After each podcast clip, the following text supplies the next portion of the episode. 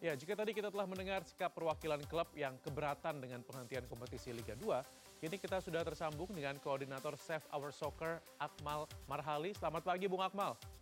Marhali, selamat pagi, Bung Akmal. Selamat pagi, Riki. Selamat pagi, Bung Akmal. Oke, selamat pagi, Bung. Ini bagaimana Save Our Soccer menilai keputusan rapat Exco PSSI tadi malam dan apa saja poin-poin yang menjadi sorotan Save Our Soccer?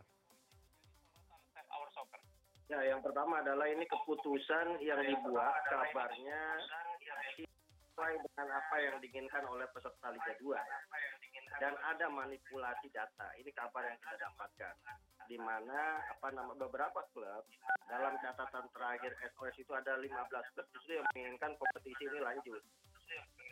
Tapi kemudian ada kesimpulan dari rapat 22 Desember 2022 itu menyatakan klub-klub Liga 2 tidak ingin melanjutkan kompetisi.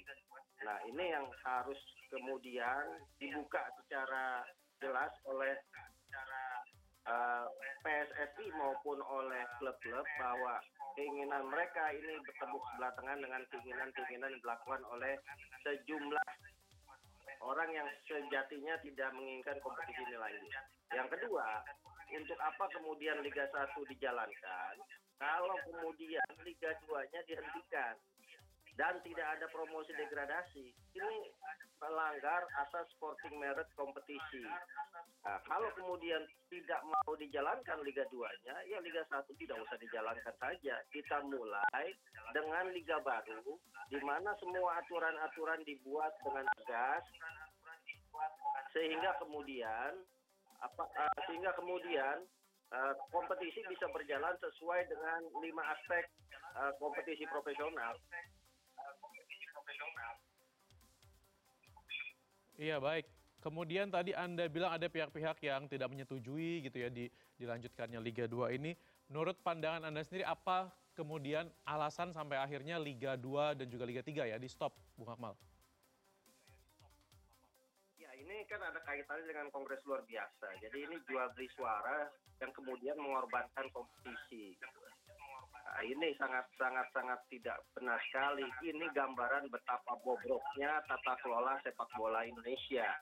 Dan mereka yang menggerakkan ini semua adalah mereka-mereka yang selama ini tidak menginginkan sepak bola kita ini berkembang menjadi lebih baik. Nah, karena itu kita berharap bahwa ini semua diungkap se setransparan mungkin. Ketua Umum PSSI harus bersikap tegas pada mereka-mereka yang ingin merusak citra Ketua Umum PSSI lewat cara-cara yang tidak beradab dan tidak bermoral ini. Misal, kabarnya ada pemalsuan tanda tangan, ada perubahan dari kesepakatan yang telah dibuat, yang telah ditandatangani, ada surat baru. Nah, surat-surat baru ini yang kemudian dimajukan ke rapat EXO PSSI harus ada yang bertanggung jawab siapa yang melakukan ini dan semua harus dibongkar dengan cara transparan sehingga kita tahu di mana orang-orang yang selama ini tidak menginginkan sepak bola kita ini berkembang dengan baik. Mhm. Oke, kemudian terkait dengan keputusan PSSI ini siapa sih kemudian pihak yang paling dampaknya atau terdampak paling besar eh, terhadap stopnya liga ini, Bung Akmal? Ya, justru uh, yang paling berdampak besar adalah selain klub adalah pemain. Dan yang paling berdampak besar terhadap berhentian kompetisi ini tim nasional Indonesia. Kenapa? Karena tim nasional yang kuat itu lahir dari kompetisi yang sehat.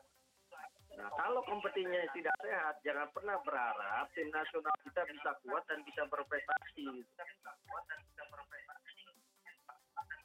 Mhm. Jadi harus kompetisinya harus kuat dulu gitu ya.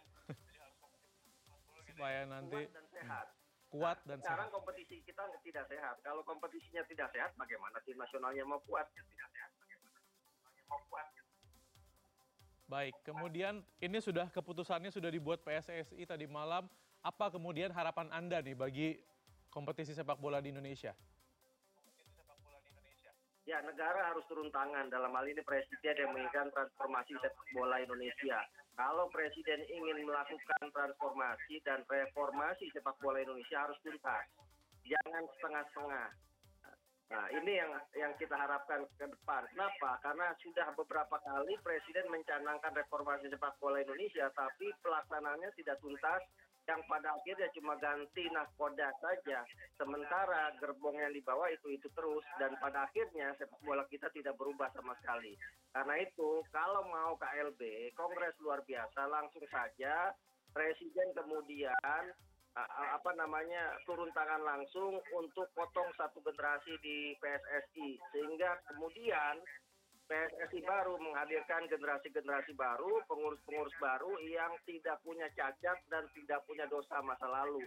Ini akan akan memberikan pengungkit cepat untuk uh, sepak bola Indonesia dan membuka lembaran baru peradaban sepak bola Indonesia.